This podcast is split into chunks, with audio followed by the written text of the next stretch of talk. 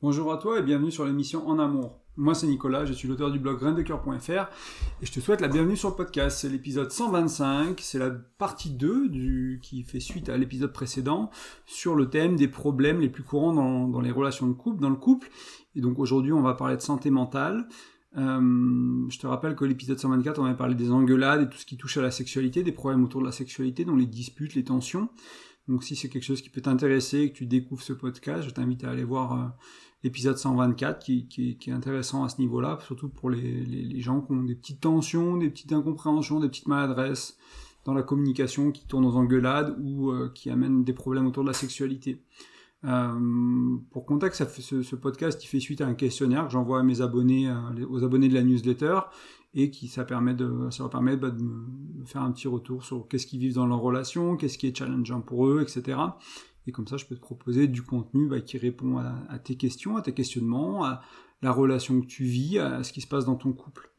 Euh, donc là, on va parler de santé mentale. Euh, je tenais quand même à préfacer en disant que je suis pas psychologue, je suis pas thérapeute certifié. Euh, donc je vais te parler de mes expériences à moi. Je vais essayer de te partager un peu mes meilleurs conseils ou comment j'ai géré les choses dans ma dans ma vie en fait, mon expérience personnelle.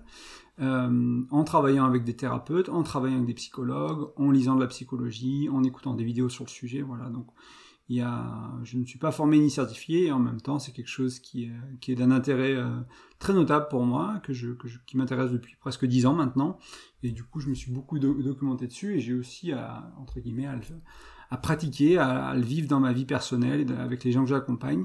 J'ai sûrement quand même, malgré ça, j'ai quand même des choses à dire sur ce sujet-là, euh, donc c'est avec plaisir que, je réponds un peu aux questions qui m'ont été posées, aux points qui m'ont été posés, et euh, peut-être que euh, par souci éthique, il bah, ne faut pas hésiter à, voir ces choses-là aussi avec un professionnel de santé, avec un psychologue, avec un thérapeute, pour t'accompagner dans ce que tu vis.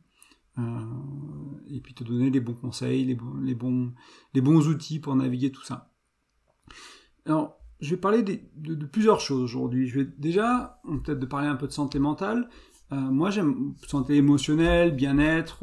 J'ai appelé ça santé mentale parce que c'est le terme qui est, revenu dans, le questionnaire que les, auditeurs ont utilisé, que tu as peut-être utilisé.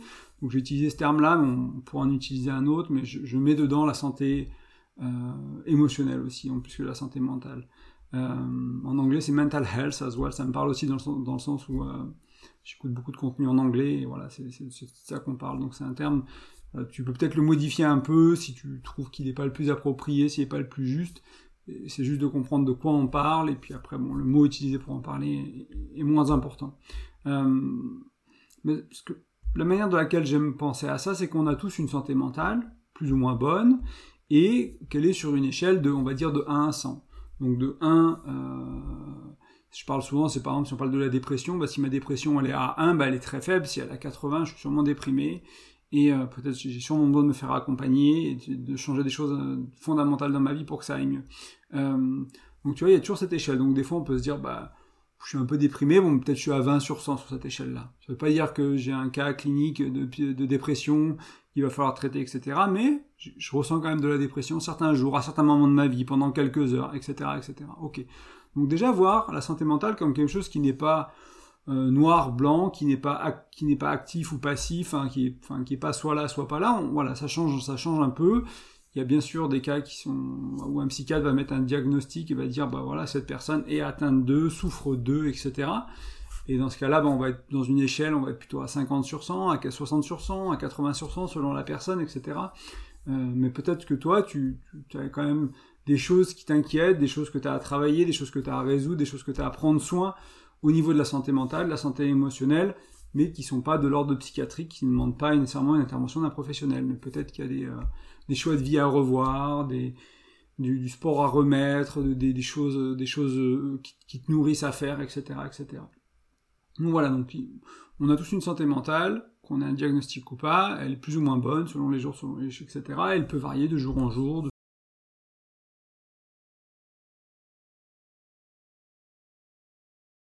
Et malgré le fait qu'on n'ait pas tous un diagnostic d'un psychiatre, par exemple, pour nous dire, bah, t'as telle condition, j'ai telle condition, il y a ça qui, nous gêne, entre guillemets, ces petits soucis ou ces soucis plus petits qui sont pas si petits, euh, parfois, ils viennent vraiment se mettre en travers dans nos relations de couple. C'est pour ça que je t'en parle aussi aujourd'hui. La question était surtout de comment vivre, que j'ai reçu à comment vivre avec quelqu'un qui a, par exemple, qui est bipolaire, qui est dépressif, etc., etc. ce genre de choses qui sont. Mais moi, ce que je voulais aussi dire, et c'est par là qu'on va commencer dans ce podcast, c'est aussi on a tous notre santé mentale impacte tous notre relation, nos relations, notre relation de couple et nos relations en dehors de ça. Et il n'y a pas besoin d'un diagnostic pour que ce soit, entre guillemets, que ça se mette en travers. Donc on va parler de ces deux cas de figure. Donc dans le cas de figure où on n'a pas de diagnostic, donc peut-être la majorité des auditeurs très probablement, mais que malgré tout, avec une santé mentale qui varie, une santé émotionnelle ou un bien-être qui varie, bah, ça va impacter certaines dimensions de notre vie de couple. Et on va voir un peu plus pourquoi. Et ensuite, on va, je vais faire une deuxième partie. Là, on ira voir en se disant, ben, à partir du principe, comme les auditeurs m'ont demandé, je suis en couple avec quelqu'un qui, lui, a quelque chose qui est diagnostiqué, qui a vraiment un peu... Euh, voilà, qui, a cette maladie mentale qui est présente dans sa vie, je vis avec, et comment faire, entre guillemets, qu'est-ce que j'ai à dire là-dessus. Euh, donc il y aura ces deux parties-là. Euh, et donc des fois, hein, le, diagnostic, c'est simplement la... Il y a deux personnes déprimées, il y en a une qui est déprimée à 20 sur 100 et l'autre qui est déprimée à 60 sur 100, par exemple. C'est une manière de, voir les choses que je trouve pertinente, en tout cas moi, dans, ce contexte-là. Et donc ça peut être lié aussi à des blessures, à des traumas du passé, ou ça peut être lié à des choses qui sont qui agissent la personne plus souvent. C'est-à-dire qu'il y a, y, a, cette notion d'intensité, je te disais, sur l'échelle de 1 à 100, et puis il y a peut-être aussi cette notion de fréquence. C'est-à-dire à quelle, fréquence ça revient, euh, ces troubles-là.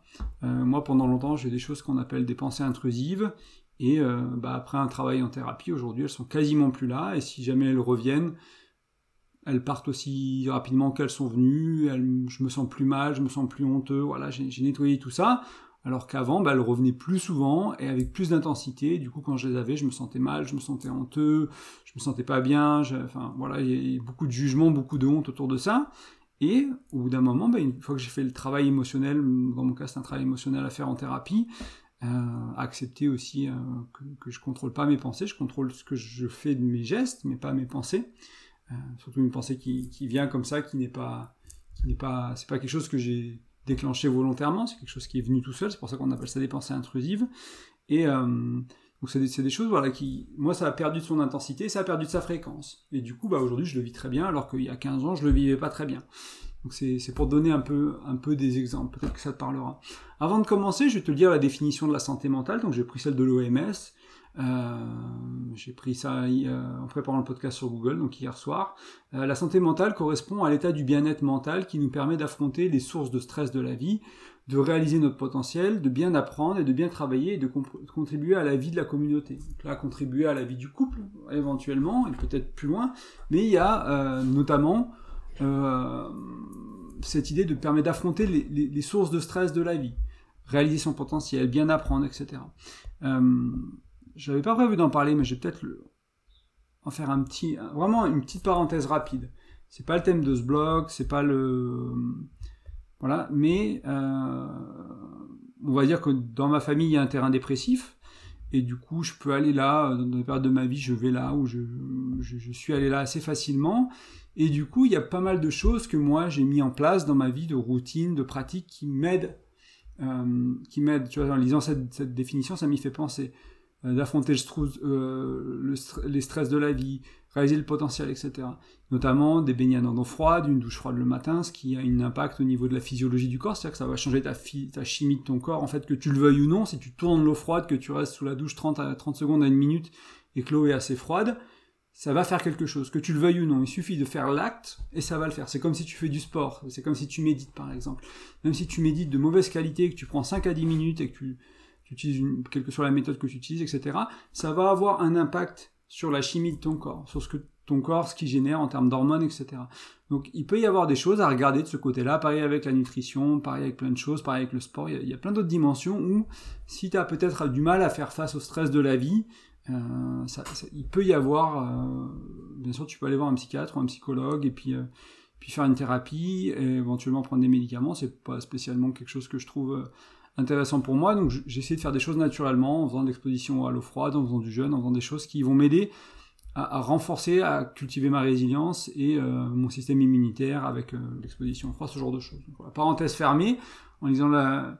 Mais ça peut être des pistes que moi j'ai découvert pareil, il y a une dizaine d'années, que j'ai explorées, qui me permettent d'être beaucoup plus résilient aujourd'hui et beaucoup moins sujet à, à, à l'intensité ou à ou la fréquence de ce que j'avais avant, qui pouvait être dépression, pensée intrusive pour mon cas par exemple. ça m'a vraiment aidé de, faire tout ça. Donc on va passer à la première partie de ce podcast, donc qui est sur, on va dire qu'on a tous une santé mentale qui varie. Donc toi et moi, que tu sois d'ailleurs côté un diagnostic ou pas, ça peut aussi s'appliquer. Euh, et on va prendre un exemple très simple. Hein. On va prendre un exemple très simple pour te montrer l'impact que ça a dans le couple et pourquoi c'est à ne pas négliger selon moi et pourquoi je voulais t'en parler aussi dans, ce cadre-là. Donc on part du principe que euh, quel que soit que tu sois impacté, soit de la dépression, que soit de la jalousie, que ce soit plein de trucs, t'as pas un diagnostic d'un médecin qui te dit bah vous êtes euh, voilà vous avez tel tel euh, tel truc, vous avez un trouble de la personnalité, vous avez vous êtes bipolaire, vous êtes ci, vous êtes ça. Il n'y a pas ça. Donc voilà, il y a peut-être et on va, on va partir de l'exemple de l'estime de soi. Donc quelqu'un qui a une mauvaise estime de soi, quelqu'un qui manque d'estime de soi. Et qu'est-ce que ça peut faire un manque d'estime de soi? Donc c'est souvent lié à des choses de l'enfance, hein, des, critiques, des reproches, des choses qu'on a connues dans notre enfance, et ce qui fait qu'on a une estime de nous en étant euh, plus âgé qui est pas bonne, et euh, admettons que j'ai une estime de moi qui est pas bonne, ce qui a été mon cas pendant longtemps par exemple. Hein, euh, je ne vais pas exactement de parler de moi dans, les exemples que je te donne, parce que je vais largement élargir au-delà de, ce que simplement moi j'ai vécu et les conséquences de, mon estime de moi qui n'était pas toujours très forte. Mais voilà, c'est des choses que, que tu peux euh, que tu peux t'amener à vivre si c'est le cas, et surtout te rendre compte de l'impact que ça a sur ton couple, malgré qu'il n'y ait pas de diagnostic en fait d'un professionnel. Donc ça peut nous amener bah, à, avoir, à avoir énormément de honte. Donc là, je te parle de mon expérience personnelle, c'était mon cas, j'ai beaucoup de honte euh, vis-à-vis de moi, euh, de mes pensées, de, de, de, tout en fait, de, qui je suis, de tout ça. Ça peut nous bloquer vraiment dans l'expression de nos besoins, ça je l'ai vu énormément. Quelqu'un qui pense pas qu'il y a de la valeur, ben, ça va être difficile de dire euh, j'ai besoin de ça, j'aimerais que tu me soutiennes ici, là j'ai besoin d'un massage, j'ai mal au corps, j'ai mal au cœur, j'ai mal. Il faut, il faut, il faut, enfin voilà, il faut qu'on prenne, enfin, que tu prennes soin de moi, ou j'ai besoin d'aide pour ci, etc. Donc le, le manque d'estime de soi peut vraiment impacter l'expression de ses besoins. Euh, bien sûr, ça peut bloquer la réalisation de notre vraie valeur. Donc là, dans le cadre du couple, ce qui peut se, se passer, c'est que des fois, on va se mettre en couple avec quelqu'un qui n'est pas bon pour nous, qui même parfois qui euh, est plutôt nocif avec de avec des on va dire une sorte de violence. Ça peut être de la violence ça peut être de l'irrespect du jugement euh, quelque chose de verbal d'émotionnel pas nécessairement de la on n'est pas dans la violence physique nécessairement mais ça peut aller jusque là en fait. Euh, moi j'ai constaté plusieurs fois dans, dans les gens que j'ai rencontrés dans ma vie au travail etc des gens ils ont une estime d'eux qui est merdique et ils se mettent avec quelqu'un qui leur va pas du tout et qui leur fait subir des choses qu'ils ne devraient pas tolérer en fait, parce qu'ils ont justement ce manque d'estime de soi. Donc ça nous fait choisir entre guillemets des personnes qui ne sont pas saines pour nous. C'est pas que c'est des mauvaises personnes, c'est que c'est la dynamique qu'on va créer avec cette personne-là deux, avec qui on est, avec qui ils sont, ça va être quelque chose qui est pas bon pour nous. Et euh, et du coup, donc ça part de l'estime de soi tout simplement. Ça peut pousser aussi à une jalousie excessive. On a tous un peu de jalousie à un moment donné. Euh, je sais pas, tu vois ta nana ou ton mec qui parle avec quelqu'un que tu trouves plus intelligent, plus attractif, euh, plus riche, quel que soit ton truc, euh, plus connecté à la nature, j'en sais rien. il va y avoir une peu de jalousie et donc pour beaucoup, bah, on arrive à la contrôler, on arrive à la dépasser, c'est pas un problème. On peut même en parler. Bah là, ça m'a titillé un peu là, ce mec-là, cette nana-là, ça m'a rendu un peu jaloux, ça, a touché à mes insécurités, etc. Et il y a des gens pour qui la jalousie, elle devient excessive, ou du coup, on va aller dans le contrôle, dans la manipulation rester en sécurité et se sentir bien. Donc là, on part de l'estime de soi qui est... Voilà, et je, te, donne 5-6 exemples de à quel point ça peut, entre guillemets, pourrir tes relations, à quel point ça peut, si ça les pourrit pas, ça va les limiter, et à quel point ça va les éroder, à quel point ça va les abîmer avec le temps qui passe. Parce que si ton, ton manque d'estime de soi, il s'exprime dans trois ou quatre choses qu'on vient de voir et peut-être d'autres, tu exprimes mal tes besoins, t'as honte de toi, tu te fouettes, donc t'es pas quelqu'un qui est peut-être, voilà, tu c'est peut-être amené à, la dépression, à des choses comme ça, des choses moins joyeuses. Euh, en plus, t'as un peu de jalousie, du coup, tu fais un peu des crises, etc. Et puis de temps en temps, tu vas chercher à contrôler, à manipuler un peu, même si t'as un bon fond, c'est juste parce que tu te sens pas bien vis-à-vis de la situation, etc. et tu te retrouves à pourrir la relation sur quelques années, au lieu de la faire fleurir, au lieu de la nourrir. Euh, comme tu le vois, juste quelque chose comme le manque d'estime de soi peut vraiment avoir un impact. Et t'as pas besoin d'avoir un diagnostic d'un médecin qui va te dire, ou d'un psychiatre qui va te dire, bah, tu manques assez d'estime de soi pour qu'il y, ait un, traitement à faire ou je ne sais quoi. Donc là, euh, rappelle-toi bien de cette échelle de 1 à 100. Euh, et ça peut être la dépression, ça peut être plein d'autres choses hein, qu'on regarde sur l'échelle de 1 à 100, la jalousie de 1 à 100. Donc l'estime de soi, le manque d'estime de soi peut créer de la jalousie. Et du coup, euh, du moins de, l'angle que j'ai pris aujourd'hui, hein, ça peut venir d'autres choses. Mais du coup, ok, mon estime de moi, de 1 à 100, elle est à combien? Ça va changer tous les jours, mais peut-être ce matin, je me réveille, j'ai mal dormi, elle est à 20, peut-être que demain, elle est à 35, etc. Et ma jalousie, bah, c'est pareil, une soirée, elle va être à 50, une, journée, elle va être à 3, parce que il n'y avait pas de raison, en fait, d'être jaloux aujourd'hui, il se passait rien. Mais par contre, dès qu'il y a ce truc-là, dès qu'il y a un mec qui regarde, dès qu'il y a un qui regarde, dès qu'il y a une collègue de bureau, un collègue de bureau, il y a ce truc-là, ah, la jalousie, elle remonte, ok. Là, elle est à 50, là, elle est à 60. Donc ça permet de se rendre compte de tout ça et de se dire bon ben voilà c'est pas je suis jaloux je suis pas jaloux c'est toujours on est tous plus ou moins jaloux ça est plus ou moins à certains moments donc ça permet de mettre beaucoup de nuances. Euh, donc moi l'invitation ici c'est comme dans tous les cas ça va abîmer ta relation ça va la pourrir ça va l'éroder c'est de il n'y a pas besoin de diagnostic pour faire un travail sur soi pour se faire accompagner pour aller guérir des blessures pour aller changer des croyances pour euh, regarder ses expériences de vie d'un autre œil etc il n'y a vraiment pas besoin euh, d'avoir un diagnostic pour ça. C'est quelque chose qu'on peut faire de manière proactive. Souvent, ce qu'on dit, hein, c'est, je, de mémoire, c'était Joe Dispenza, que peut-être certains connaîtront, qui disait qu'on souvent les, on vient changer d'un point de vue parce qu'on souffre. Donc c'est-à-dire qu'on on prend, prend pas d'initiative entre guillemets tant qu'on va bien dans notre cœur, dans notre corps, dans notre tête, etc. Et puis quand ça va pas, on fait des efforts. Alors plutôt quand ça va bien, on pourrait peut-être aller en stage de développement personnel, on pourrait faire une thérapie pour justement éviter que ça aille plus mal plus tard, pour justement commencer à développer des outils, des croyances utiles pour nous supporter dans la vie et que ça se passe mieux globalement. Déjà que ça se passe mieux et en plus quand ça se passera moins bien, ça se passera mieux que si on n'avait rien fait. Non, souvent ce qu'on fait c'est qu'on attend que ça aille mal. Et du coup on va changer, on va, on va initier le changement à un moment où on souffre. Vraiment il y a de la souffrance. Et là, l'invitation, donc la souffrance, ça peut être une maladie psychologique qui est, par exemple, hein, qui est déclarée par un, par un psychiatre. Euh, pourquoi attendre d'en arriver là pour, faire un, travail? Ça ne veut pas dire qu'on va tous arriver là, peut-être pas, et je ne le souhaite pas. Et en même temps, il y, a quand même un chemin où on peut se dire, écoute, bah, ça va pas si mal, mais ouais, en effet, ma jalousie, je vois que ça limite un peu dans la relation. Qu'est-ce que je peux en faire? Ok, je vois que le fait que je sais mal communiquer, ça, limite aussi des choses dans la relation. Le fait que j'ai du mal à exprimer mes besoins et à prendre du temps pour moi et à, faire valoir entre guillemets ce qui est important pour moi dans cette relation, ben ça aussi ça ma relation. Alors, ok, quel travail je peux faire? Avec qui je peux travailler? Est-ce que j'ai besoin d'un psychologue? Est-ce que j'ai besoin d'un psychiatre? Est-ce que j'ai besoin d'un thérapeute? Est-ce que j'ai besoin de, me faire accompagner ailleurs, dans, dans, une voie plus spirituelle, dans quelque chose de plus de développement personnel, etc. Et réfléchir à la modalité qui te va, avec la personne qui te va, et aller travailler ça. Donc là, c'est vraiment L'invitation, c'est d'une manière générale, c'est pour ça que j'ai appelé ce, mon blog Graines de cœur. Le podcast s'appelle En Amont, mais le blog qui est vraiment le pilier de, de ce podcast s'appelle Graines de cœur, parce qu'il y a cette idée de graines qu'on plante et qui va grandir, donc de développement personnel un peu, et aussi le cœur, bah, bien sûr, pour la relation et pour le cœur, tout simplement. Donc aller vers un développement spirituel, aller vers un développement personnel, vers un développement relationnel. Euh, donc faire ces efforts-là pour, et, faire ces, et prendre ce temps-là pour vraiment... Euh, ben, alors, on va pas dire devenir la meilleure version de toi-même, c'est plus une version plus authentique de soi, quelque chose moins blessé, avec plus de sagesse, avec peut-être des coins un peu plus arrondis, avec un peu plus de recul, un peu plus de conscience sur ce qui je suis, mes schémas, comment je réagis, comment je suis agi, comment je peux mettre de la conscience sur, ma manière de communiquer, ma manière d'être avec l'autre, pour vraiment qu'il y ait plus d'agréable en fait dans la relation, qu'il y ait plus d'appréciable dans la relation au quotidien. Donc ça, ça peut être voilà, c'est une invitation qui que tu sois, en fait, tout simplement. Et c'est la philosophie que j'applique, euh, que je m'applique, hein. enfin, c'est la philosophie que j'ai dans ma, dans ma vie à moi. Il n'y a pas de secret, entre guillemets, à ce niveau-là. Euh, donc, c'est aussi l'invitation à mieux communiquer, apprendre à t'aimer toi-même, à t'accepter, à t'apprécier, ce genre de choses-là. Donc, ça, c'était la première partie pour un peu couvrir, euh, on va dire, large, pour parler à la majorité de l'audience aussi.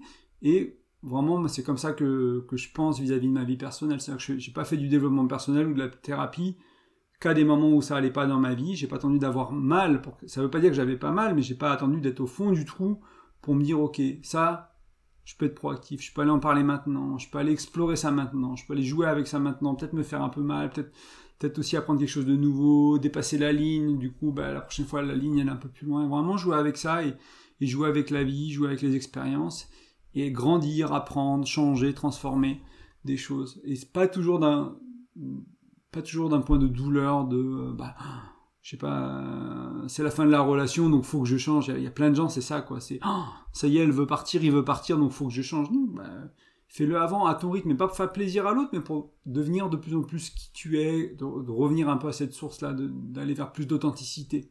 D'enlever un peu les couches de l'oignon, de, des couches sociétales, des couches euh, peut-être religieuses pour certains, familiales, etc. Toutes ces choses qui nous ont un peu, euh, enfin qui, qui, nous ont influencés, qui nous appartiennent pas en fait, et des choses qu'on n'a pas envie d'être ou des choses qui, ne nous ressemblent pas, et aller vers un, peu plus d'authenticité. Donc là, on va passer à la deuxième partie. Donc, admettons que tu sois avec quelqu'un qui a un diagnostic. Je pense que cette partie sera intéressante, même si c'est pas le cas. Hein. Euh, il y a plein de conseils, je pense, qui s'appliquent à, tout le monde aussi. Euh, c'est peut-être un poil différent si, si tu es avec quelqu'un qui a vraiment une maladie mentale, un problème de santé mentale.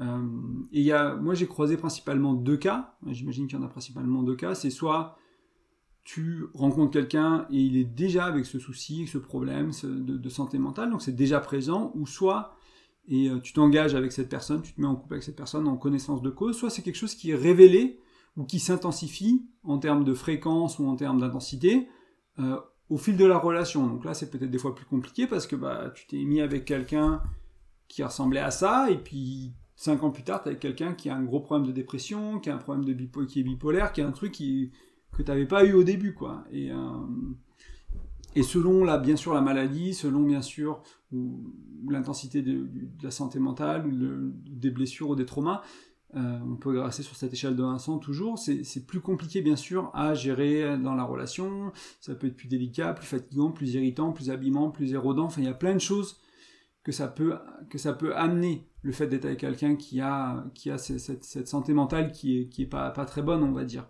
Euh, et je vais parler un peu, peut-être faire une parenthèse, de parler de mon expérience personnelle, de ce que j'ai vécu. Euh, donc je t'ai parlé un peu de mon expérience personnelle, de moi, de ce que j'ai pu connaître de, soucis de santé mentale, euh, que j'ai appris à, guérir, que j'ai appris à, transformer.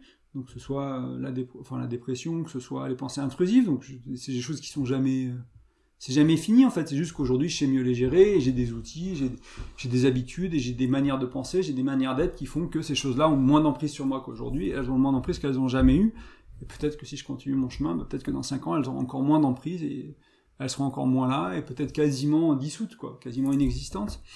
Euh, mais j'ai quand même vécu 5 ans avec une personne qui a eu un passé, on va dire, très traumatique, euh, donc des blessures importantes, et ça a, eu, des conséquences sur sa vie d'adulte. Pourtant, donné que quelques-unes, euh, son père était alcoolique, euh, du, coup, du moins buvait régulièrement et devenait violent, donc envers elle, envers sa mère. Euh, donc bah, le père devenait violent sur la mère, du coup bah, elle, elle cherchait à attirer l'attention, du coup il, devenait violent envers elle, etc. Euh, en plus la maman a eu une sclérose en plaques. donc c'est mon ex hein, qui a, donc elle a grandi avec une mère malade, une mère en fauteuil roulant depuis un très jeune âge, qui est devenue un, légume et c'est à elle. vraiment donc elle a vu sa mère se dégrader, elle a dû en prendre soin, enfin tu vois elle, elle, a vu elle devait essuyer sa mère euh, quand elle des caca dessus. Enfin, tu vois, des choses qui, quand t'es une petite fille, c'est pas, c'est pas anodin, quoi. En plus, avec un père qui, euh, qui aurait voulu avoir un petit garçon et qui te traite comme un petit garçon et qui euh, fait faire des sports de petit garçon et qui, qui sait pas quoi faire d'une petite fille parce qu'en plus la maman était plus là. Soit elle était, elle était plus, plus disponible, quoi, même si elle était vivante, elle était plus disponible. Elle a aussi grandi dans un pays qui a été bombardé à la fin des années 90, donc elle a connu la guerre, elle a connu les bombardements, les sirènes, elle se cachait dans les caves, etc. Donc tu vois, il y a plein de choses comme ça qui ont fait que son passé euh, a été traumatisant. Il a été, enfin, je veux dire, moi, ma vie à côté de ça, elle a été dix fois plus, 100 euh, fois plus facile, ma vie d'enfant.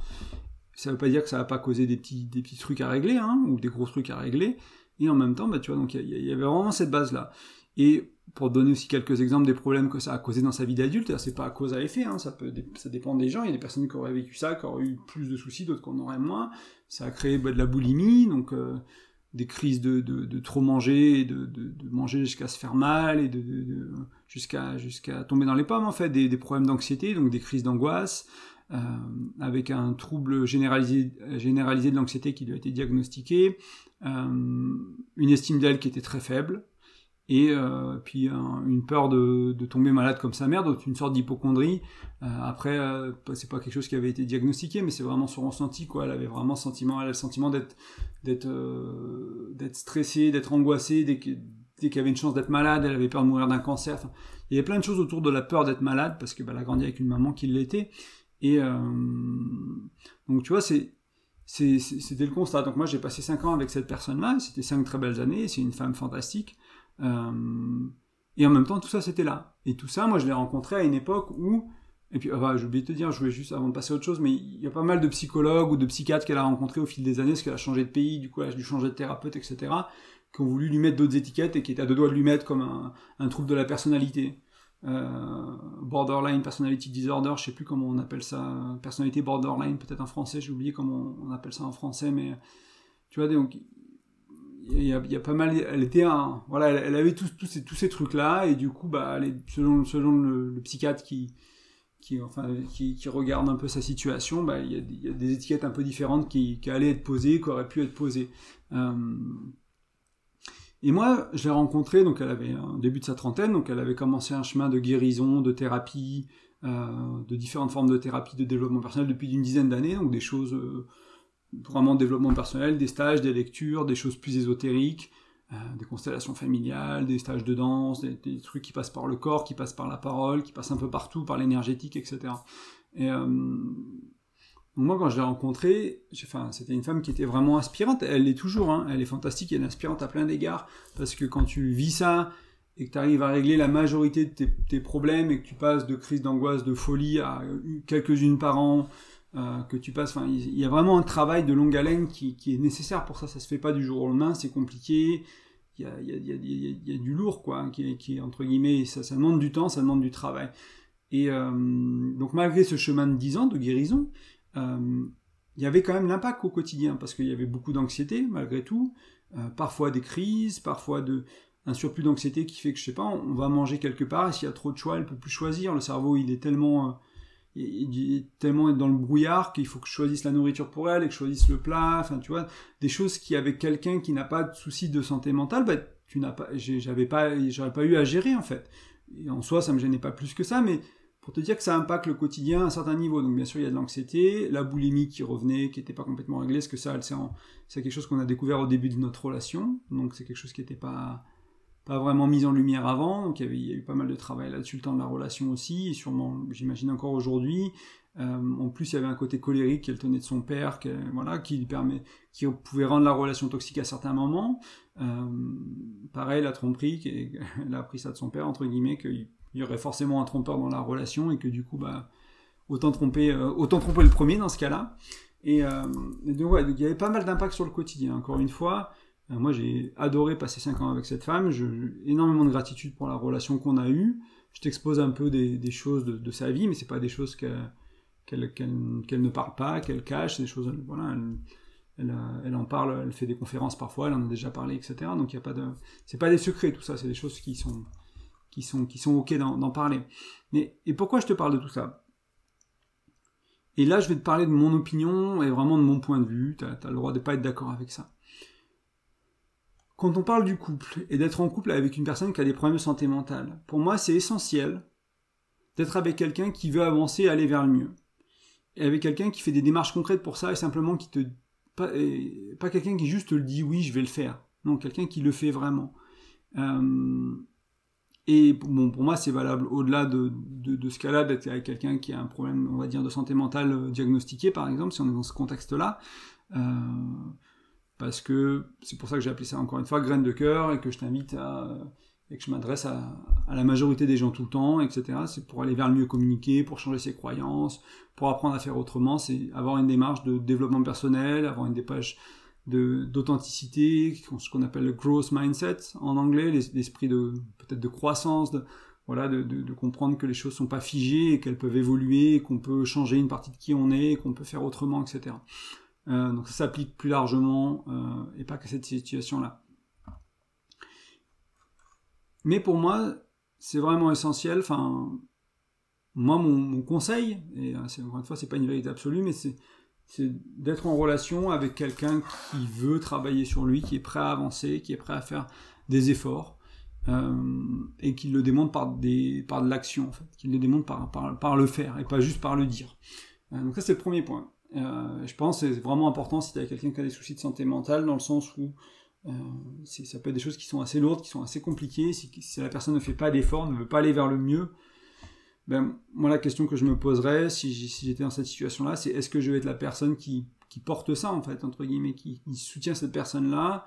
Et euh, y a, je juge pas les personnes qui le font ou qui ne le font pas, mais c'est une question à se poser, se dire est-ce que c'est vraiment ce que je veux pour ma vie? Est-ce que c'est vraiment ce que je veux pour moi? Est-ce que c'est vraiment comme ça que j'ai envie de vivre ma vie? Et libre à toi de répondre comme tu veux. Et, et voilà, ça va vraiment amener au deuxième point qui est avoir conscience de la réalité, de la situation de l'autre.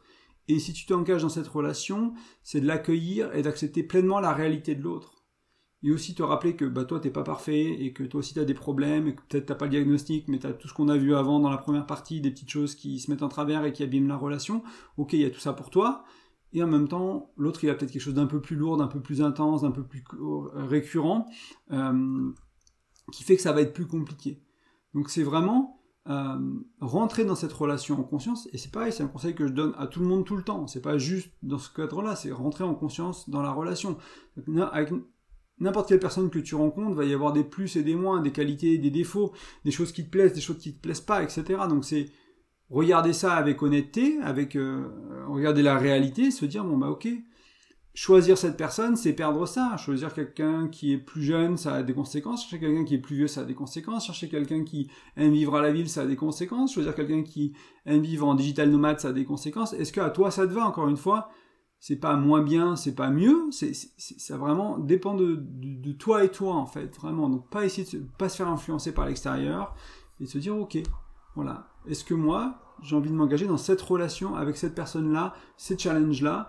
Peut-être que elle c'est du bipolaire, peut-être que elle c'est de la dépression, peut-être que elle c'est ci, c'est ça, et en même temps c'est pas mal, c'est juste voilà, et on va le voir dans un instant. Je t'en parle un peu plus dans un instant, mais je, vais m'arrêter, enfin, je vais rester là-dessus pour le moment.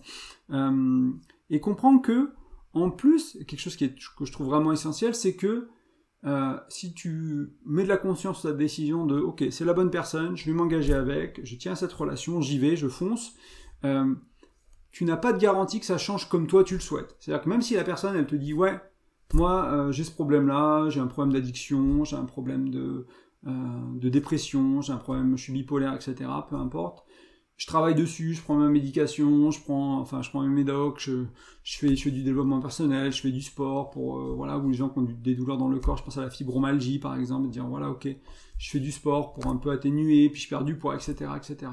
Mais toi, t'as pas de garantie que ça change comme tu le souhaites. C'est-à-dire que t'as beau voir les signes et les actions, et les actions sont alignées avec la parole de l'autre, et en même temps, il y, a, une posture de lâcher prise à avoir, parce que tu ne peux pas contrôler la vitesse de guérison, tu ne peux pas contrôler s'il y a la guérison qui est possible, c'est pas toujours possible. Tu peux pas contrôler l'évolution de la personne. Est-ce qu'elle va dans une direction qui te plaît? Euh, Des fois, tu te mets en couple avec quelqu'un et dix ans après, ils sont partis dans un truc. Toi, t'es resté peut-être traditionnel, euh, machin, et puis eux sont partis dans un truc ésotérique ou l'inverse. L'autre, il est resté très traditionnel et toi, t'es parti dans un truc ésotérique et dans, dans quelque chose de différent ou de communautaire, de vie en communauté, voilà. Et puis il y a vraiment un écart tellement grand de vous deux que c'est dur de concilier les choses et de se projeter ensemble parce qu'il y a juste trop de distance entre vous deux, quoi. Donc là, pas de garantie que ça change comme tu le souhaites et pas de garantie de vitesse de guérison. Et donc ça, c'est vraiment du lâcher prise et c'est pour ça qu'il faut voir la réalité en face et s'engager aussi en pleine conscience autant que possible dans cette relation. Avec un engagement fort et réfléchi, avec un choix conscient et complet, euh, car il va, y avoir des moments difficiles à traverser. C'est comme si... Euh, c'est euh, ouais, t'engager avec quelqu'un qui a besoin de plus de soins, qui a besoin de plus de, de soutien, de plus d'amour, de plus de, de, choses. Ça, va demander une certaine intensité, ça va demander une certaine résilience, ça va demander une certaine créativité parfois aussi. Donc ça, c'est avoir confiance. Euh, et moi, hein, pour, pour venir à cet exemple-là, avec cette relation-là, donc je m'étais vraiment demandé, hein, est-ce que je veux être avec cette femme, quoi? Est-ce que je veux vivre avec euh, ses qualités, ses défauts, euh, à la hauteur de ses challenges de vie elle avait eu des guérisons, elle avait des prises de conscience fantastiques, elle avait une sagesse pour une 30 ans formidable, etc. Il y avait énormément de choses qui étaient super positives de par son passé, à cause de ses traumas, à cause de ce qu'elle a, de comment elle les a transformés, du moins. Parce que bon, il y, a des gens qui sont détruits par ces traumas-là, qui deviennent des junkies, qui deviennent accro à des trucs, qui se suicident, etc. Donc des fois, ça détruit les gens. Elle, ça l'avait abîmée, et ça lui avait permis de se reconstruire et de faire un travail sur elle. Donc il y avait vraiment des côtés qui étaient fantastiques, qui étaient très intéressants. C'était pas juste euh, Je, te, je te l'ai pas, pas peint en noir au début, mais je t'ai parlé des problèmes, je t'ai pas nécessairement parlé des qualités, mais il y avait beaucoup de choses. Donc je me, je me suis posé vraiment la question au début de relation. Est-ce que est-ce que euh, je me demandais, est-ce que cette femme qui a peur de, mourir d'un cancer, elle va pas se le créer à cause de sa peur en fait? Est-ce que tu es ok avec ça? Est-ce que tu es ok d'être avec quelqu'un qui a peut-être euh, hérédité de la sclérose en plaques? Parce que ça veut dire que bah, si elle l'a un jour, euh, il faudra être à ses côtés ou il faudra la laisser tomber entre guillemets et partir. Mais c'est quoi c'est quoi, qu'est-ce que je veux en fait? Est-ce que moi je, ou je veux pas m'engager maintenant et je décide de euh, de pas être dans la relation, ou je me pose pas la question et puis quand ça arrive et si jamais elle développe une sclérose en passe, ben est-ce que je suis courageux et que je reste avec elle ou est-ce que je suis pas courageux et je m'en vais en fait? Mais moi je préfère me poser les questions avant, avant que d'être face au problème. Et on se posera, il n'y a pas tous les problèmes pour lesquels on, pourra trouver la réponse avant, mais là j'avais vraiment réfléchi, ok. Elle a ces problèmes de boulimie, qu'est-ce qui se passe Comment c'est pour moi si elle, elle règle pas ça en fait? Est-ce que je peux vieillir avec elle? Est-ce que je peux parce qu'on s'est marié avec cette femme euh, Tu vois, est-ce qu'on peut se voir ensemble Donc il y a vraiment cette prise de conscience, ce oui euh, conscient aussi conscient que possible, inconditionnel. Euh, et pour autant, j'insiste vraiment sur l'engagement et je pense qu'il doit être total et complet. Ça ne veut pas dire qu'on ne pourra jamais changer d'avis, pas dire non, qu'on ne pourra pas se séparer, etc. Ça ne veut pas dire ça. Mais en même temps, une relation comme ça, ça demande un engagement complet. Ça ne veut pas dire qu'on va réussir. Ça ne veut pas dire qu'on a qu'on va pas faire d'erreur. Il n'y a pas de garantie. Dans toutes les relations, il n'y a pas de garantie. Dans cette relation-là, il n'y en aura pas non plus. Euh, dans ma relation actuelle, il n'y a pas de garantie non plus que dans 5 ans, dans 10 ans, on soit encore ensemble. Pourtant, on a fait du mieux qu'on a pu pour s'engager consciemment avec un engagement euh, avec un engagement solide en fait, se dire ok on se choisit, on, va, on va essayer de créer quelque chose, on va parler des problèmes, on va faire des efforts quand il y a besoin, on va profiter quand c'est là aussi, etc. Ça vraiment te parler cet engagement et en même temps ça veut pas dire qu'on est lié à la vie, qu'on ne doit pas changer d'avis, euh, mais on va essayer de, quand c'est évident, on va essayer de, de créer de la paix, de créer de l'acceptation, de créer un espace dans lequel, ok, je, te choisis, ça, ça me va, c'est ce que tu amènes, c'est qui tu es. Il y a des choses que j'aurais peut-être, dans un monde parfait, ben, peut-être que euh, ce problème de santé mentale, tu les aurais pas, et en même temps, ils sont là, et je t'aime, et puis j'ai envie qu'on crée ce projet ensemble, et ça me va, et je suis en paix avec ça, et même si tu guéris pas, même si tu guéris plus doucement que ce que j'espère, même si tu guéris pas dans la direction que j'espère, je suis en paix avec ça, je peux, je peux, je peux me projeter dans cette relation, je peux me projeter avec toi. Donc ça, c'était vraiment important. Euh, mais c'est vraiment, encore une fois, faire de mon mieux pour voir la vérité en face, l'accepter, m'engager, de moi à moi, c'était vraiment, ou de toi à toi, hein, vraiment, c'est de toi à toi, et puis après, une fois que tu as pu faire ça avec toi-même, tu peux t'engager envers l'autre, tu peux dire, ok, moi dans mon cas c'était le mariage, dans mon cas c'était les actions concrètes au quotidien, c'était la soutenir quand elle avait besoin, euh, travailler bah, avec euh, le thérapeute, euh, le mien pour mieux l'accompagner, pour avoir une posture qui est plus juste et qui est plus, qui est plus saine pour la relation, par exemple, vis-à-vis de la boulimie, vis-à-vis de ses colères, etc. J'ai beaucoup de travail à faire moi personnellement pour pouvoir faire en sorte que ma posture, ma réaction quand elle est colérique, soit lui permettre, elle, de moins l'être, de moins être colérique, d'être plus calme, d'être plus posée. Donc il y avait elle aussi son travail, elle a faire sa colère, mais il y avait aussi des choses à faire à moi, donc des choses qu'on a fait que j'ai fait de mon côté, des choses qu'elle a fait de son côté, des choses qu'on a fait ensemble. Donc il y a beaucoup de choses comme ça qui sont, qui sont essentielles. Et ce qui était essentiel aussi, c'était vraiment que son chemin de vie démontre euh, bah, son envie d'aller vers le mieux, d'aller vers l'avant, etc. Et ça, me, prouve, entre guillemets, à quel point c'était pas important pour elle. C'est pas juste qu'on. J'ai vu plein de cas hein, où, tu as un partenaire, c'est souvent le, mec, mais ça pourrait être la nana aussi, mais c'est souvent le mec. Il y a un problème d'addiction, d'alcool, de, de paris, de trucs, et. Euh, ah oui, oui, t'en fais pas, je vais, je vais faire quelque chose, etc. Mais il a pas envie, il dit ça pour faire plaisir, il dit ça pour maintenir la relation, il dit ça pour garder, etc. Et du coup, il le fait pas. Et du coup, tu te retrouves, ces femmes se retrouvent coincées avec quelqu'un qui leur dit, bah, je vais le faire et qui le fait pas, et quand il le fait, il fait deux séances et il arrête, etc. Et du coup, ça va pas guérir. Donc c'est pour ça que je dis, il y a besoin de l'intention et il y a besoin des gestes aussi, des actions. Donc si t'es avec quelqu'un qui met pas les actions, bah, moi je t'invite à réfléchir de est-ce que c'est ce que tu veux pour toi? Est-ce que tu veux rester avec quelqu'un qui ne fait pas les actions? de ce qu'il dit et qui va pas vers le mieux, le, mieux être? Et si ça ne va pas, c'est juste aussi, c'est pour ça que tu as le droit à un moment donné de remettre aussi en cause la relation, de te questionner de ce que je vais rester avec ces personnes. Donc moi, c'était vraiment important pour moi qu'il y ait ce schéma de vie de 10 ans de, cheminement important. Euh, parce que je, sinon, j'aurais pas voulu m'engager avec quelqu'un qui avait ces blessures-là, qui avait ces problèmes-là, qui avait... Enfin, tu vois, c'est pas évident, porter, c'est pas évident, mettre le quotidien. Déjà, avec ces 10 ans de travail, il y a plein de choses que ça compliquait et je, je veux pas tout mettre sur elle. Hein. Il y a plein de choses que c'est moi qui complique dans la relation. Hein. C'est vraiment, euh, c'est partagé. Euh, et en même temps, moi, mon choix n'aurait été de ne pas m'engager en fait dans cette situation. C'est très personnel. Je ne sais pas me juger et, de de pas juger quelqu'un qui prendrait un choix différent. Euh, mais il faut voir ce qui est juste pour soi, avec qui j'ai envie de vivre, ce que j'ai envie de vivre aujourd'hui, etc. Donc c'est à toi de voir à quel point c'est important pour, pour toi que l'autre et des actions qui sont alignées avec son envie et des actions qui sont à la hauteur du besoin qu'il a vis-à-vis de sa santé mentale. Il y a aussi ça à la hauteur du besoin. S'il y a des petits trucs à travailler, peut-être qu'il n'y a pas besoin de s'engager très fort. S'il y a vraiment des grosses choses, des, gros, des gros cailloux à régler, que ce soit un diagnostic ou pas un diagnostic, ben, il va falloir y aller. Quoi. Il va falloir y aller, il faut, faut, de l'engagement. Donc pour te résumer un peu cette deuxième partie et pour rajouter encore, j'ai pas fini dessus. Donc si tu es euh, avec une personne qui veut aller vers le mieux et que toi tu t'engages en pleine conscience dans la situation, donc tu vas dire que tu as des bases solides. La personne, elle veut aller et elle va vers le mieux, elle fait l'effort, elle fait les actions, et toi en plus, tu t'es engagé avec conscience. Ensuite, euh, le troisième point, c'est bien sûr de prendre soin de toi. C'est de ne pas t'oublier, parce que des fois, on, va avoir tendance à vouloir jouer au sauveur, à jouer à l'infirmière, à jouer à je sais pas quoi, et prendre soin de l'autre, et c'est nous qu'on va user avec le temps, c'est nous qu'on va abîmer, c'est nous qu'on va éroder.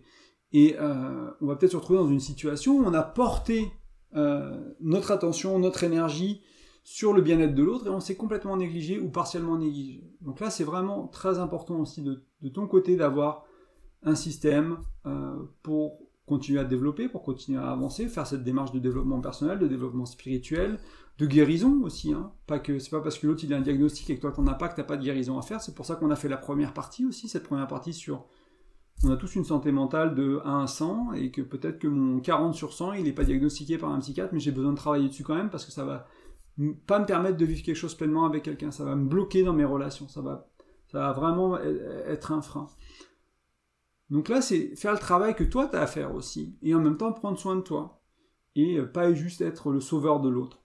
Et comme je te parlais un peu tout à l'heure de cette idée de quand elle avait de la colère, mon ex, moi, il y avait ma réaction vis-à-vis quand elle, quand elle était en colère et quand sa colère montait, etc., était très importante pour la suite de, de ce qu'on allait vivre, en fait. C'est bien sûr, je pourrais acheter la faute sur elle et lui dire bah c'est toi la colérique, c'est toi le problème, et, en même temps, il y a tellement de choses que je pouvais faire qui soit amplifier sa colère, soit la pas l'atténuer, mais vraiment il y avait même plus besoin qu'elle soit en colère parce qu'on communiquait, parce qu'elle était, elle se sentait écoutée, parce qu'on était dans, de la bienveillance et du coup il y avait plus de place pour la colère. La colère c'est un peu il y a, une, impuissance dans la colère qui est énorme. C'est quelqu'un, souvent un colérique, c'est quelqu'un qui n'a pas de contrôle, pas d'influence sur la relation ou pas assez à leur goût, ils vont utiliser la colère pour créer du contrôle, créer de l'influence en fait. Et du coup, il y a, il y a, cette impuissance, c'est une expression d'impuissance en fait, la colère, au travers d'une puissance qui, qui, est, qui est fictive en fait. Et du coup, lui donner de la puissance, c'était l'écouter, c'était apprendre à communiquer avant, c'était si, on va vers la colère, c'était mettre une barrière, lui dire non, c'est pas ok de me parler comme ça, je t'aime, et on va aller, je, vais, je vais essayer de comprendre vraiment ce qu'il y a pour toi, je vais faire de mon mieux pour comprendre ce qui joue, c'est quoi tes besoins, qu'est-ce qui se passe, etc. Et c'est là où tu vois, où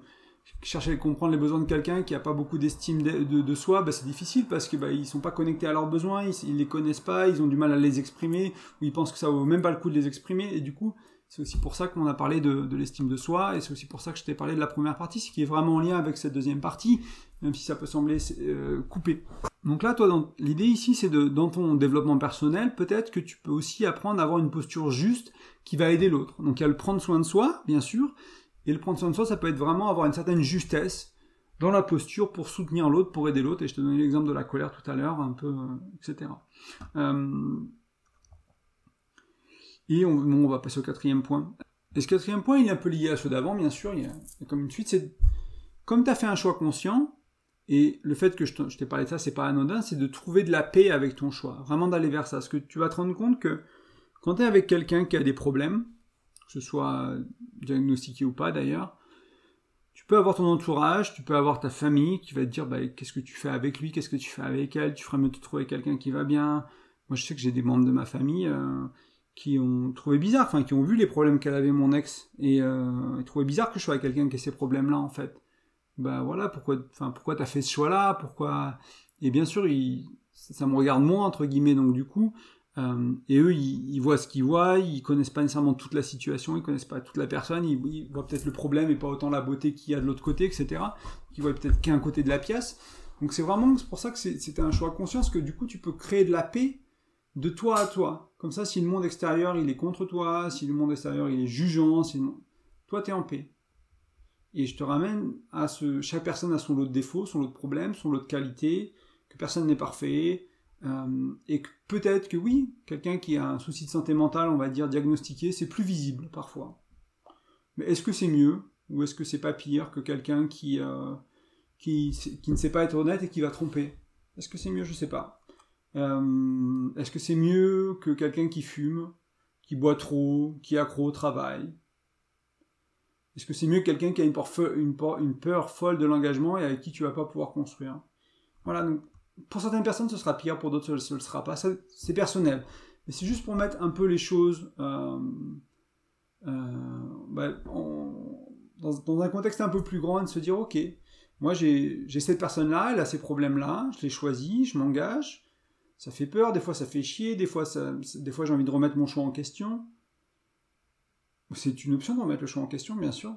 Et en même temps, aussi, quelqu'un d'autre aurait d'autres problèmes. Parce que si on, en plus, hein, c'est aussi dans ces moments-là, des fois on remet un peu en question, on, doute un peu, c'est là qu'on rencontre quelqu'un, puis oh, elle a tellement de qualité, il a tellement de qualité, on tombe amoureux d'une illusion de l'autre, et puis on voit pas les défauts, et puis après, des fois on quitte la personne avec qui on est, on se met deux ou trois ans avec l'autre personne, et puis on voit tous les défauts de l'autre, on fait, bah, en fait, c'était pas mieux.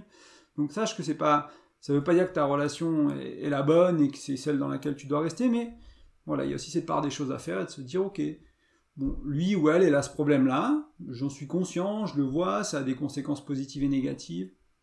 Voilà. Est-ce que s'il fumait, ce serait mieux? Est-ce que s'il buvait trop, ce serait mieux? Je sais pas, je sais pas, c'est intéressant de... Mais voilà, l'idée c'est d'avoir de la paix, comme ça, encore une fois, c'est de toi à toi. Cet engagement, il est de toi à toi. Ce choix conscient, il est de toi à toi. Et bien sûr, tu vas l'éteindre à la personne à qui tu le fais, et tu vas peut-être lui dire, et tu vas peut-être te marier, tu vas peut-être faire euh, une cérémonie euh, entre vous deux, tu vas peut-être lui rappeler le soir avant d'aller te coucher ou le matin quand tu te réveilles en disant bah, je te choisis, je, me, je m'engage dans cette relation, etc. Et c'est de toi à toi avant tout. faut le faire de toi à toi. C'est pas bien ou c'est pas, pas mal, c'est vraiment une question de. C'est assez personnel. Et peut-être, globalement, si je devais finir avec un, cinquième, cinquième conseil, ce serait apprendre à communiquer. Et là, ça va varier un peu selon, pareil, si ouais, voilà, vis-à-vis de la colère, il m'a fallu apprendre à communiquer d'une certaine manière, avoir une certaine posture, une certaine justesse, pour éviter, pour, pour empêcher, entre guillemets, la colère de grandir, parce que le problème, je vais prendre l'exemple de la colère, par exemple, hein, parce qu'il y a peut-être des gens qui ne comprennent pas pourquoi c'est si important. Euh, ce qui se passe, elle, est colérique. Qu'est-ce qui se passe pour elle? C'est-à-dire qu'elle accumule. La colère, ça vient jamais d'un coup, à moins que tu tapes le pied dans le meuble. D'accord, la, colère, elle peut venir d'un coup. Mais quelqu'un qui est colérique, souvent, ce qui va se passer, c'est qu'il va accumuler. Il ou elle va accumuler. Il y a des choses, des non-dits, des tabous, des machins, des trucs, des petits trucs qui énervent, etc., etc. Et puis un jour, soit il y a une accumulation, soit c'est vraiment un jour de fatigue, et il y a une accumulation de fatigue d'autres choses, mais il y a une accumulation, paf, il y a le pic de colère. Donc la personne, déjà, elle est passée par une... Moi, j'ai énormément d'empathie pour les, pour les colériques, même s'ils me mettent très mal à l'aise et que j'ai appris à gérer ça, parce qu'il y a vraiment cette phase de souffrance, entre guillemets, avant la colère, d'accumulation.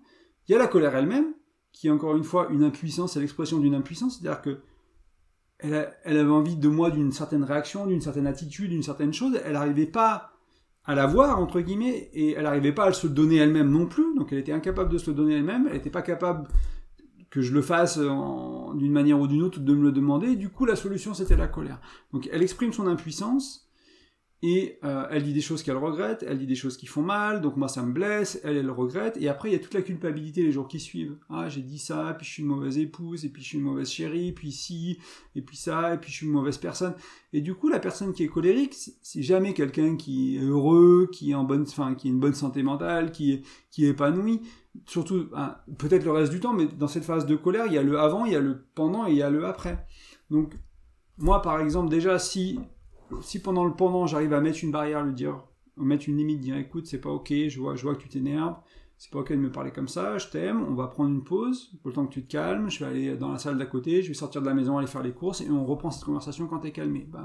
Déjà j'ai mis j'ai mis la limite, elle je, lui ai donné une réaction, en fait, elle attendait une réaction de ma part, elle l'a eu, et dans notre cas à nous, ça marchait très très bien, ça l'a calmée, tout de suite elle se sentait apaisée, ça lui évitait de dire des choses qu'elle regrette, etc. Et après, on allait dans la communication, on allait voir ce qui l'avait amené à la colère et qu'on n'avait pas réussi à gérer avant. Donc là, ça nous permettait de savoir, de se dire, cette, colère qui, émergeait, ça nous permettait de nous dire, ok, il y a des choses qu'il va falloir qu'on discute. La colère est là, on peut pas le faire. Time out. Donc soit elle arrive à le faire elle-même et c'est elle qui dit bah je vois que j'ai la colère qui monte, là je suis en train de m'énerver, je vais marcher, etc. Soit c'est moi si la colère la, enfin la contrôle entre guillemets, soit c'est à moi de dire écoute là c'est pas ok, on fait une pause et on revient après. Et tu vois donc en apprenant ça dans ce malade de la colère, donc elle a quand même eu sa phase d'accumulation, elle a quand même eu un peu de la montée de la colère, mais il n'y a pas la phase pendant la colère qui est une impuissance énorme et qui est souvent pas, pas agréable, et en plus le, la culpabilité derrière. Donc on a déjà enlevé entre guillemets la moitié du problème vis-à-vis de ça, la moitié de la douleur pour elle. Et, puis après, il y a d'autres choses qu'on a mis en place pour essayer de communiquer de manière plus régulière, de mieux communiquer, d'exprimer ses choses. Elle, elle a essayé d'apprendre à reconnaître ses besoins, à les écouter, à les entendre, à les exprimer, à essayer de... Enfin, tu vois Et donc il y a tout un processus qui fait que, bah, du coup, après, la grosse vague, le gros tsunami de la colère qui était avant au début de la relation, nos premiers six mois, un an, au bout de six mois, c'est devenu des vaguelettes un peu plus petites, enfin des vagues, euh, des grosses vagues un peu plus petites, après c'est devenu des vaguelettes, etc. Et, et ça, c'était quasiment plus un problème à la fin de la relation.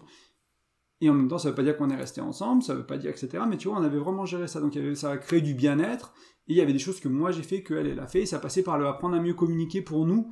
Et ça ressemblait à ça. Ça veut pas dire que toi, la gestion de ta colère, ça va ressembler à ça. Ça veut pas dire que tes problèmes de couple, ça va ressembler à ça. Il y a d'autres méthodes autour de la communication. J'ai fait pas mal de podcasts ces derniers mois où je t'en parle. Euh, j'ai beaucoup d'articles sur le blog où je t'en parle. Donc il faut un peu regarder, regarder de ce côté-là, de comment tu peux soutenir euh, l'autre, comment tu peux soutenir la relation et comment tu peux t'aider toi-même au travers de la communication, au travers de quelque chose qui est juste vis-à-vis de la situation, vis-à-vis du besoin de la relation et du besoin des, individus. Ça, je pense que c'est très important et euh, malheureusement, c'est très spécifique à la situation. Donc là, je te donne un exemple spécifique. Et après, euh, je, te parle de mirroring, il y a, un e-book que je, que je t'offre sur graindecoeur.fr, sur mon blog, tu, mets ton prénom et ton email dans un des formulaires et tu vas recevoir l'ebook et notamment il t'apprend la technique du mirroring qui peut faire beaucoup de bien pour être quelqu'un pour pour euh, pour quelqu'un se sente compris et entendu. Il y a d'autres choses, il y a cinq conseils pour mieux communiquer dans cet ebook, donc ça peut être une bonne base pour apprendre à mieux communiquer, mais trouver des choses qui sont utiles à la personne que tu as en face de toi et à la situation de ton couple. Ça peut être des moments, ça peut être prendre des rendez-vous, ça peut être des choses comme ça. Donc voilà ce que je voulais dire un peu sur, euh, bah, la santé mentale, sur, euh, sur ce qui impacte tout le monde, entre guillemets, à différents degrés, ce qui impacte les gens qui ont un, on va dire diagnostic, ont quelque chose de peut-être plus, intense, plus récurrent. Euh, certains diraient grave, mais c'est voilà. J'espère que ça t'a aidé. D'ailleurs, si pour les personnes qui ont fait cette demande, bah, je suis vraiment curieux d'avoir votre retour hein, sur ce, podcast-là. Il est vraiment entre guillemets en réponse à vos questionnements, à vos messages. Et du coup, euh, bah, est-ce que ça vous aide? Est-ce que c'est des choses que vous connaissiez? Voilà. Et peut-être, euh, avant de finir, vous rappeler que c'est ou te rappeler que c'est important de se faire accompagner par un professionnel. Euh, je peux pas parler d'une maladie en particulier, d'un problème de santé mentale en particulier, te dire quoi faire, etc. Ça dépend tellement de la personne, de toi, de tes capacités, de sa capacité, de, l'intensité, etc. De plein de choses que c'est quelque chose de spécifique et pas possible. Donc il faut, il faut se faire accompagner, il faut se faire aider. Euh, moi, trouver ma posture juste vis-à-vis de la colère, je l'ai trouvé en thérapie avec une, psychologue. Hein. C'était, mm, la thérapeute du moment que j'avais à ce moment-là dans ma vie. On en a parlé, elle m'a aidé à trouver de la justesse et je suis rentré à la maison, j'ai pratiqué, j'en ai parlé à ma compagne, je lui ai dit bah écoute j'ai vu ça en thérapie, est-ce que tu penses que toi ça t'aiderait?